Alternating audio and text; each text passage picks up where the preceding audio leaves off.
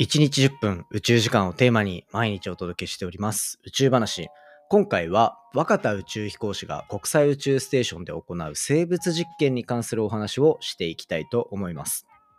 この生物実験で使われる生物は線虫と呼ばれていて最近はがんを発見してくれる能力があったりっていうところで非常に注目されていて僕が大好きなラジオ番組空想メディアに昔出ていた先生の話を思い出しながら、今回このネタ面白いなと思ってピックアップしておりますので、ぜひ最後までお付き合いください。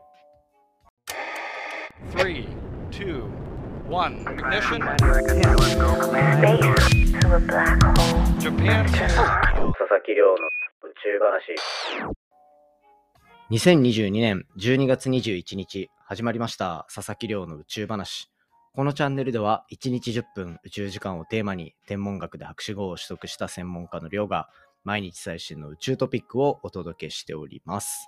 ということで本日でエピソードが806を迎えているというところで今日紹介するのは今現在国際宇宙ステーションに滞在されている若田宇宙飛行士がスタートする生物実験に関するお話をしていきたいと思っております。で、今回こちら紹介するのはまあ、国際宇宙ステーション上で行われる、まあ、言ってしまえば宇宙飛行士の方の定常的なお仕事の一つっていうところを紹介しつつ、まあ、そこで一体どんなことが行われてるのかっていうところも、まあ、実例を用いながらお話ししていきたいというふうに思っております。でですね、えっと、国際宇宙ステーションに宇宙飛行士が行くって一体何なのみたいな。なんかそういったところから結構疑問を持つ人はいると思うんですよ。そんな高いお金をかけて訓練費だけ考えても、宇宙に行く、行ってる間のこう宇宙飛行士の時給に換算したらもうね、数百万とかっていうような、まあそういう次元のお話になってたりするわけなんですよ。そんな中で、じゃあどうして宇宙に行くのかっていうところで言うと、まあ今後、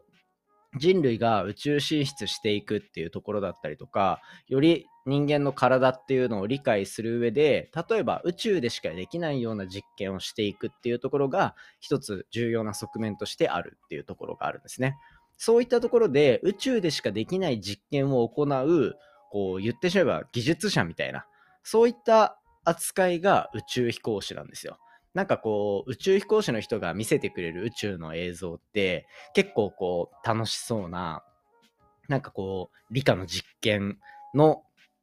ちょっと延長みたいなところで、こう、結構エンターテインメント的に見せてくれてるところあるかなと思うんですけど、あそこに映ってない段階で結構集中していろんな実験を行っていたりするというところがあって、宇宙飛行士の方は、こう、打ち上げがある前から、この間はこのミッションをやる、この間はこのミッションをやるっていうところを、まあ、あらかじめプランニングされた上で宇宙に飛び出ているっていう、まあそういう状態なんですね。で、そんな中で今回実験がスタートする生物実験でいうと、今回若田宇宙飛行士は希望の実験棟の中で、ある生物を使って、まあ、宇宙空間にいる、まあ、無重力になることによって体に対する刺激が減っていくっていうところを、まあ、じゃあその間神経がどうなってるのか筋肉の発達だったり萎縮っていうのがどういうふうに行われているのかあとは免疫システムだったり加齢だったりとか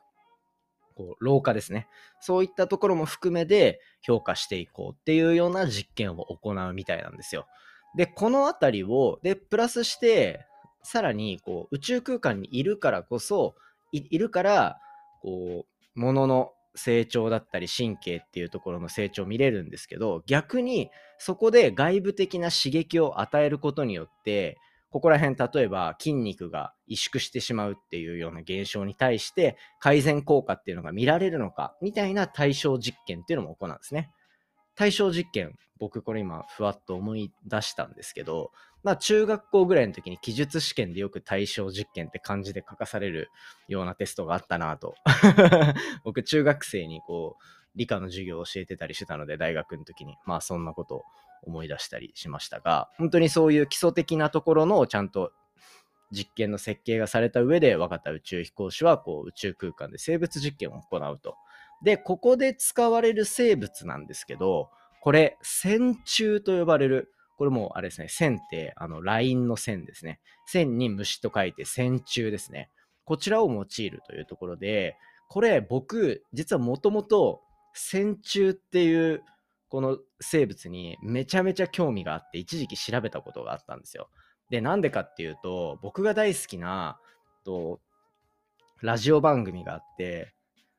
で、えっと、そのラジオ番組の中に、えっと、線虫の研究者の方が出てくる回があったんですね。その線虫が出てくる回でいろいろ線虫の話を聞いてたら、なんかこう、結構可能性をすごく持っていると。と空想、あ、いいか。えっと、まあ、そういうラジオがあって、で、えっと、そこのラジオの中で線虫の研究者がいろいろ語ってたんですね。で、その語ってた中で、例えば最近、どこだっけな、テレビの CM か、オンラインの CM かなんかで、線虫みたいな、なんかこう、ニョロニョロした生物が癌を発見してくれるみたいな、なんかそういう広告見たことある方いないですかね？そそんな感じで、線虫が癌を発見してくれるっていうような、なんかそういう機能も持っていたりすると。いうところで線虫への注目度が上がってるみたいな話を聞いていて、こう、あ、これは線虫面白いなみたいな。しかも線虫ってなんかどの生物系のこう学科とかにいても必ず実験で触るようなものすごく基礎的な生物らしいんですよね。で、なんでこの生物をこう実験、なんか例えば人間に起こる筋繊維とかの話までこう落とし込めるのかっていうと、面白くて、これ大体なんか細胞の数が、えっ、ー、と、1000個とか体をこう、構成するようなものになっていて、電子顕微鏡とかで覗いた時に、その視野の中にもうほぼ全体をこう抑えて観測することができるっていう状況らしいんですね。で、そうすると、その1000個の細胞の中で一体どういう相互作用みたいなのが起きて、生物が進化していってるのかみたいな、それぞれの細胞に対してどういう働きかけを行っているのかっていうのを、こう一つの視野でちゃんと全て把握することができるというところで、そこからこう神経回路のネットワークがどうやってつながってるかみたいなところまで見えるような、そういうこうなんか実験をする上で非常に都合がいい虫がこの線虫と呼ばれるものなんですよね。なので、この線虫を宇宙空間でこうに持っていって無重力空間を体験させることによってじゃあその細胞の発達っていうところがどういうふうに変わっていくのかみたいなところを今回の実験で見ていくというところになってるみたいなのでちょっとこの辺りはねあの楽しみに研究結果出てくるまで楽しみにしていきたいなというふうに思っております。ちょっとね宇宙飛行士の方の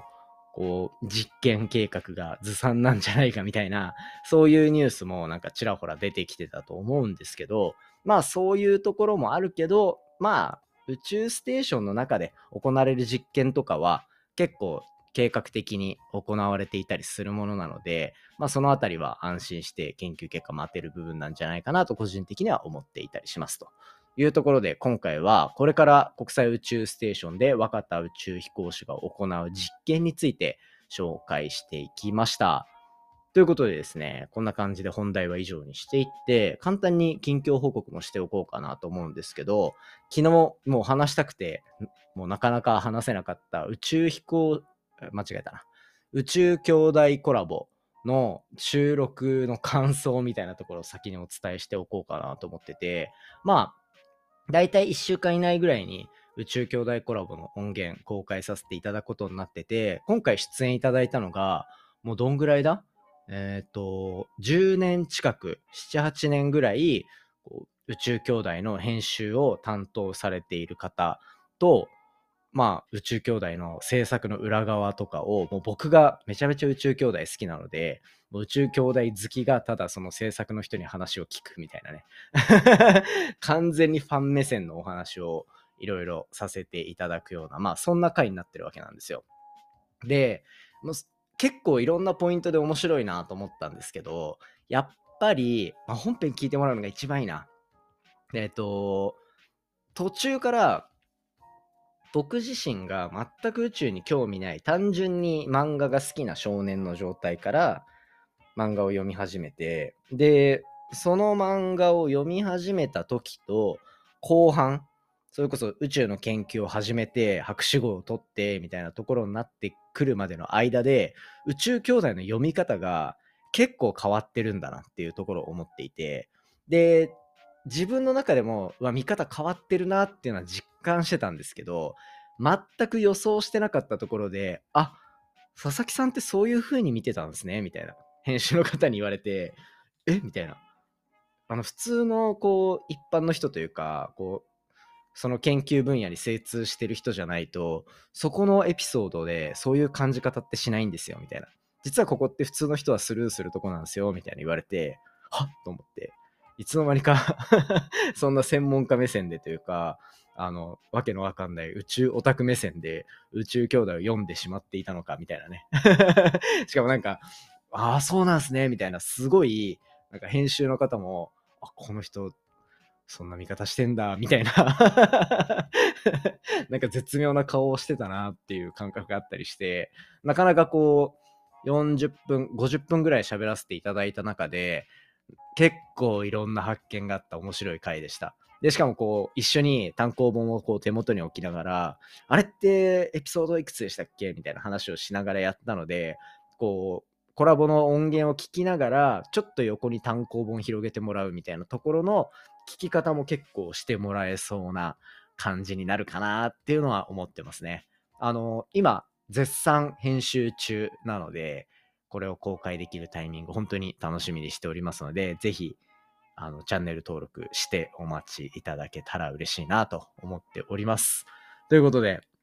この熱量をガンガン伝えたいなと思って今日は多めに近況報告の時間を取らせていただきました。今日が12月の22日なので、あれですね。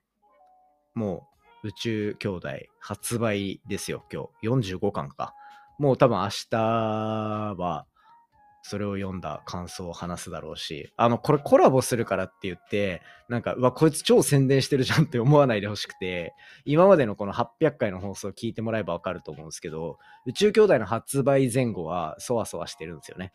なので、あの、いつものただそういう感じになってる。むしろその宇宙兄弟好きが、ポッドキャストめちゃめちゃ頑張ったことによって、編集の人をゲストに呼べるようになったっていう、そこをちょっと評価してほしいなと 思っております。案件じゃないよっていうアピールですね。はい。ということで、そんな感じで結構楽しかった収録だったので、皆さんに声をお届けできるタイミング、僕としても楽しみにしております。ということで今回は以上です。今回の話も面白いなと思ったら、お手元の Spotify アプリでフォロー、フォローボタンの下にあるレビュー、ぜひよろしくお願いいたします。番組の感想や宇宙に関する質問については、Twitter のハッシュタグ宇宙話、または Spotify の Q&A コーナーからじゃんじゃんお寄せいただけたら嬉しいです。それではまた明日お会いしましょう。さようなら。